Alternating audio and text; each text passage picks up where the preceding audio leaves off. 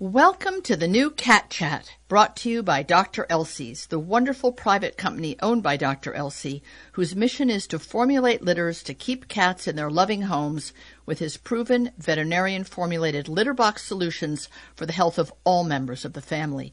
I'm Tracie Hotchner, the author of the Cat Bible, Everything Your Cat Expects You to Know. And my mission has always been to entertain, educate, and inspire cat lovers to offer their kitty cats the best possible life in nutrition, affection, and environmental enrichment. With Dr. Elsey's support, Cat Chat brings you interviews with cat authors and experts, some old favorites, some new conversations, so you can better understand and appreciate your feline family members. Sit back and enjoy. Abigail Tucker, welcome to the show. Thank you so much for having me.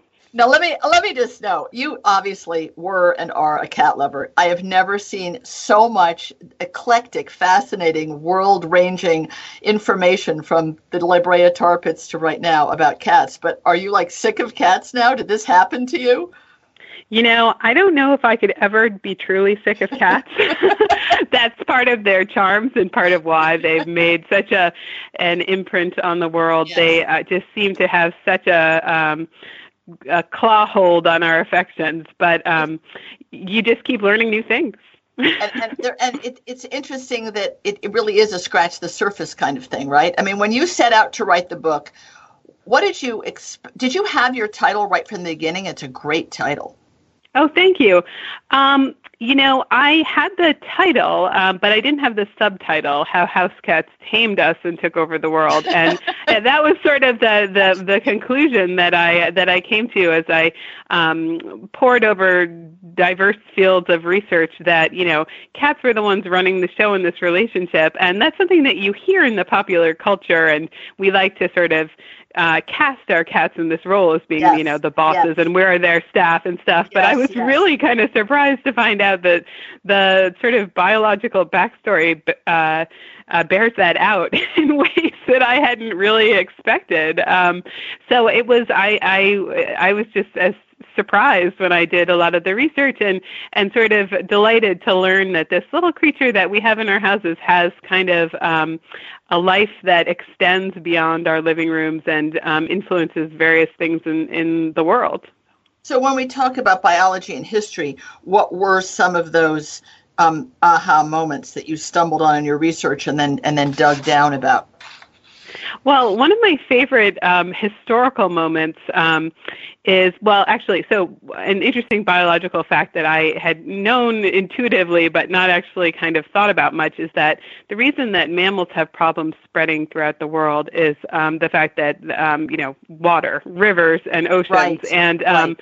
yeah basically cats sort of got around that by sort of styling themselves as these shipboard companions and going all around to these islands that um, often don't have any native uh, mammal populations at all like new zealand does not have any four-legged mammals walking around. They've got a couple of species of bats, but bats disperse more like birds do. Um, but one of the wait a minute, wait, back up. They don't have any four-legged mammals walking around. Explain they do not have any native mammals in New Zealand. They've got lots of birds and they have reptiles, but New Zealand is really far away and it's hard for wow. mammals to reach these distant places. Um, so they um, and they have to get there two by two. Don't forget that. So one one mammal that makes it to New Zealand um, isn't going to do itself much good. Um, but uh, so, uh, anyways, um, one of the interesting things that I um, that I learned was that some of these these really far flung islands, you know, when these colonial era sail- sailors are uh, are sailing in and showing up with their cats, is that we actually have records of some of these native peoples seeing cats for the first time, which I thought was really fascinating because this is an animal that's so familiar to us, so yes. much a part of our households and our lifestyles that we kind of take it for granted. But we have these accounts of these island peoples in the Pacific and um, Hawaii who are watching these ships come in and then they encounter this animal for the first time and they are absolutely charmed and fascinated. And I really tried throughout the book to kind of take on the perspective of one of those um, island peoples who's looking at this this very familiar creature with fresh eyes and kind of yes. understanding it for the startling, um, amazing uh, being that it is, not just something that you know is always hiding out under your couch and has been since you were two or something like that. Right, and leaving hair places as if that was the issue. You know, it's it's interesting because the book is in that way, or kind of um, the way Alexandra Horowitz is with dogs, having us look at things from their perspective or see them in a new way. But yours has all this historical context also, and I guess so many of us that are aware of cats and, and how intimately they've been involved with humans, it, Egypt always comes up, right? It always comes up because there's those fabulous statues and drawings of cats. But exactly. I, you know, even given that Egypt and the Egyptian culture having been so long ago, there's New Zealand in fairly modern times where a cat's never been seen, or other islands. And I guess part of us thinks, oh, they've always been part of humankind. They're just, they've been with us from day one and yet they haven't. There's places where they're a novelty, and they can surprise the people there. Exactly, and the, um, there's what I thought was fascinating too is that there are places in the world, um, uh, Neolithic settlements from maybe 10, 11,000 years ago in places like modern Turkey, where um, science archaeologists can see evidence of these creatures beginning to creep into our settlements. They start finding cat bones in these um, uh, domestic contexts, and so it's a relationship that's a lot newer than um, our relationships with dogs, which is you know probably we've had dogs around for twice as long as as we've had cats. Um, but another interesting thing is that you know the relationship that we have with cats is uh, house cats is very new, but we've always had this sort of long and deep relationship with the feline family, principally because they were our um, uh, most formidable predators over the long the long haul. Things like cave lions and saber tooth tigers and all these ferocious um, uh, distant cousins of the house cat. You know, ca- people and cats don't get along, and that's because we fight over uh, space and resources. And one thing that I sort of motivated me in writing the book was that I thought it was really interesting that there's such house cats are doing so well in the world today. There's almost there's something like between 600 million and a billion of them on the planet today.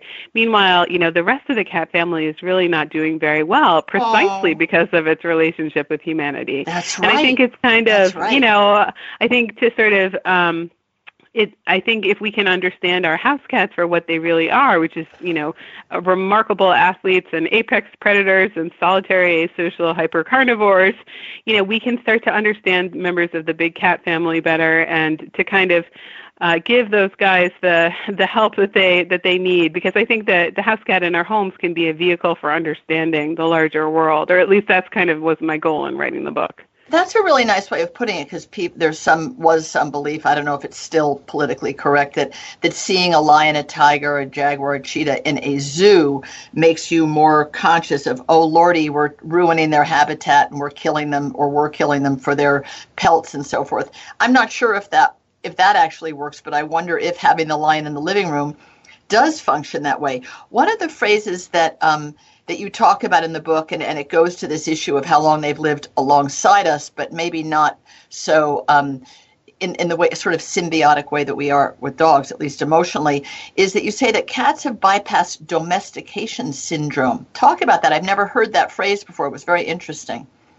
Right. And domestication syndrome is um, a suite of physical um, and um, also neurological features that um, are common across domestic animals. And when we think about um, the animals we have in our homes and our barnyards, we know kind of intuitively that they look different from wild animals, but the domestication syndrome is a way of saying how they're different. So these animals have um, uh, weird features like a lot of domesticated animals have floppy ears, a lot of them have shortened faces compared to their wild peers. Right. They have curly tails. They have weird white spots on their coats often. And scientists haven't sort of known exactly and are still trying to figure out really what causes this um, this uh, suite of features and what is it about the relationship with man that um, makes it happen. The interesting thing about house cats is that they don't have a lot of these features. Cats don't really look very different from their um, wild peers in the Near East. Um, Felis uh, silvestris lybica, which is still living there today, which is really convenient because while we don't really know what the wild ancestor of dogs looked like, the wild ancestor of house cats is still um, living in, though in very reduced populations in the world today. So we can compare and contrast them. And so they hardly have looked different at all. However, there is one key change that house cats have undergone, and that's the fact that their brains, um, particularly the part of their brain that's associated with um, fear and flight um, are smaller than their wild peers.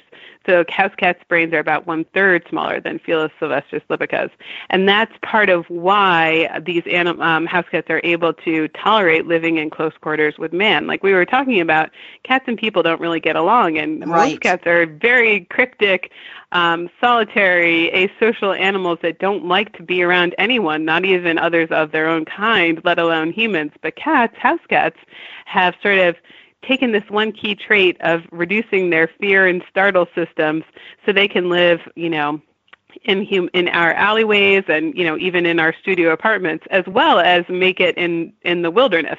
Yes. because they haven't compromised too much. Um, they haven't really given up their um, their feline uh, uh, blueprint too much.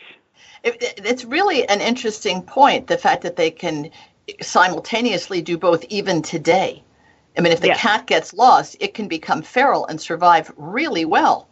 Uh, Completely. Obviously, no dog could possibly do that. You mentioned the face shape and how, and, and I guess what we're referring to is that in breeding of dogs, they've been manipulated, and people have speculated that the bigger eyes and that rounder face and a shorter snout it is more human baby like and that that's one of the things that apparently attracts the human brain to dogs and makes the bond and makes the oh goo goo gaga that we do with dogs.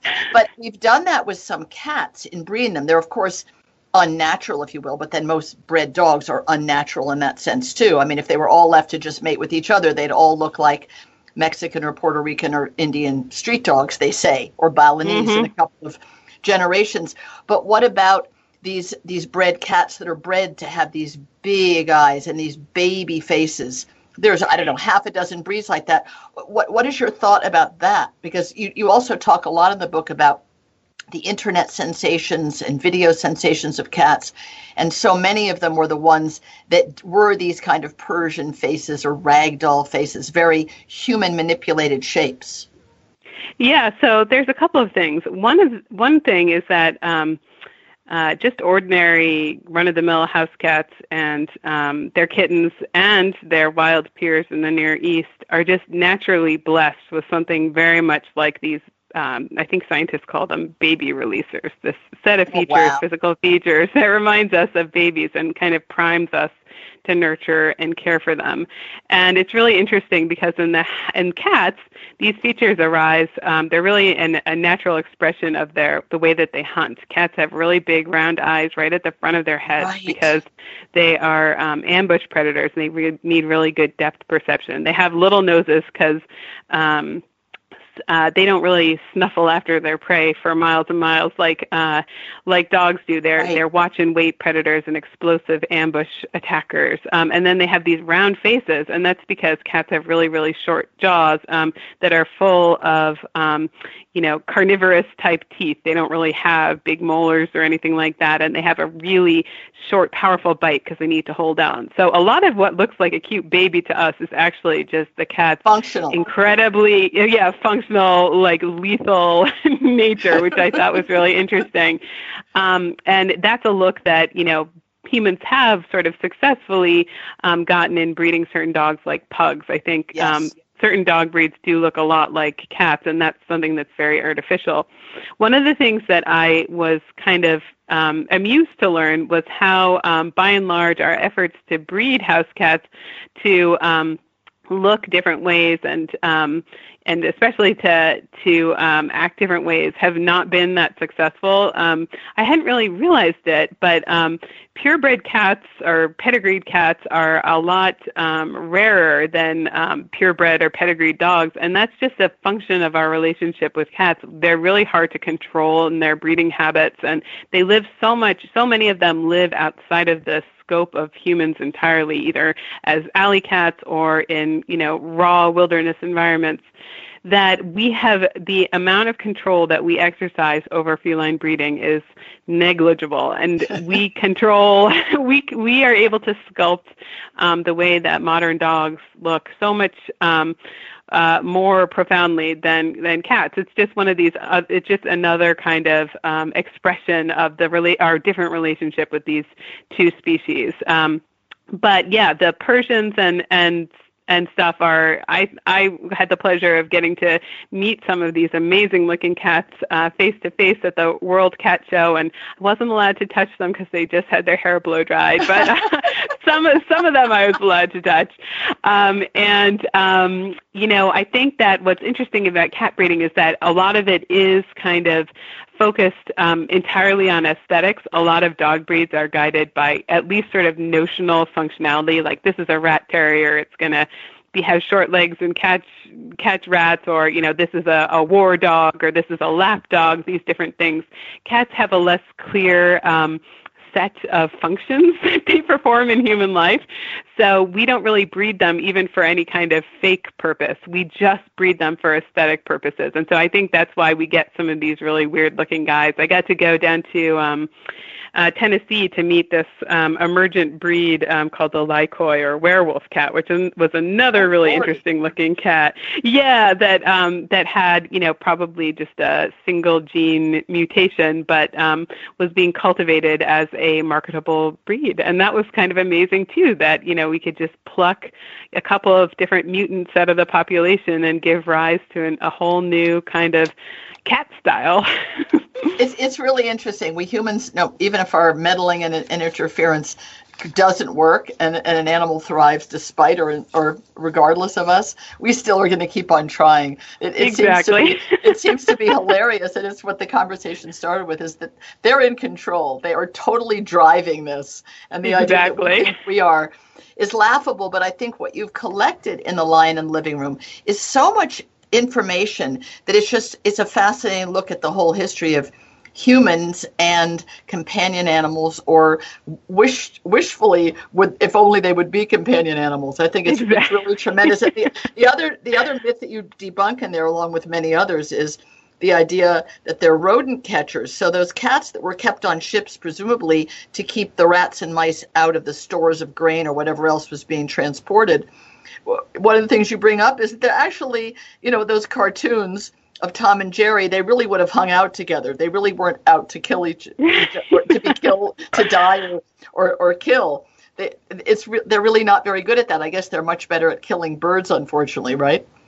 Yeah, it's um, you know, the I have n- thankfully never been aboard a you know 17th century sailing ship. I think that they were very um, unclean and claustrophobic, and so I can't say exactly what happened on those ships. Although I will say that some of these um, these uh, voyagers, British mostly, who came ashore at these different Polynesian islands, um, um, in one case, um, I think the natives were so taken by the the cats and so charmed that they actually ended up stealing the cats.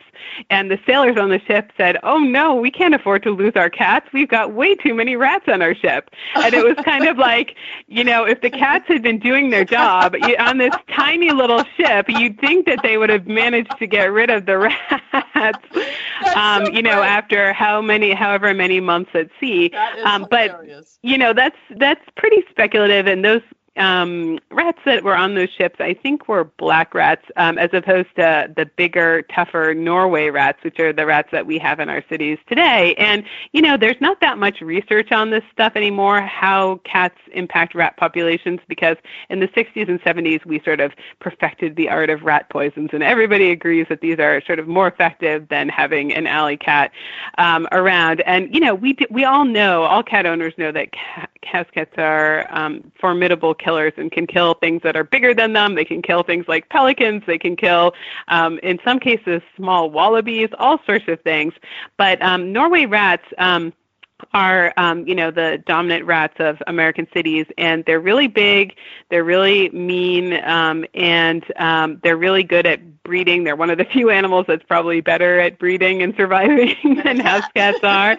And basically, scientists have um, studying these populations in the um, back alleys of Baltimore where there's an ongoing rodent ecology project, they've realized that, you know, cats do tend to live in the same alleys where there's big populations of um, sewer rats around. Um, but that's not because the cats are preying on the rats and, you know, keeping their populations down in some sort of favor to humanity. That's because the cats and rats are both living in the same alleys where there's lots of trash and the cats and rats can both eat um, different um, parts of the of the, the trash pile and get along quite well. And there's some um, funny photos that have gone with these scientific papers of you know cats and rats being really just a few inches apart, um, you know, feasting on trash together. I love it. It's it's it's just wonderful. the, the book is is just chock a block with marvelous stuff. The Lion in the Living Room: How House Cats Tamed Us and Took Over the World. Abigail Tucker, you've done a great favor to cats and to all of us. Thank you so much for this wonderful book. Thank you. Take care. Bye bye. Thank you for listening. I hope this conversation has deepened your understanding and affection for cats everywhere.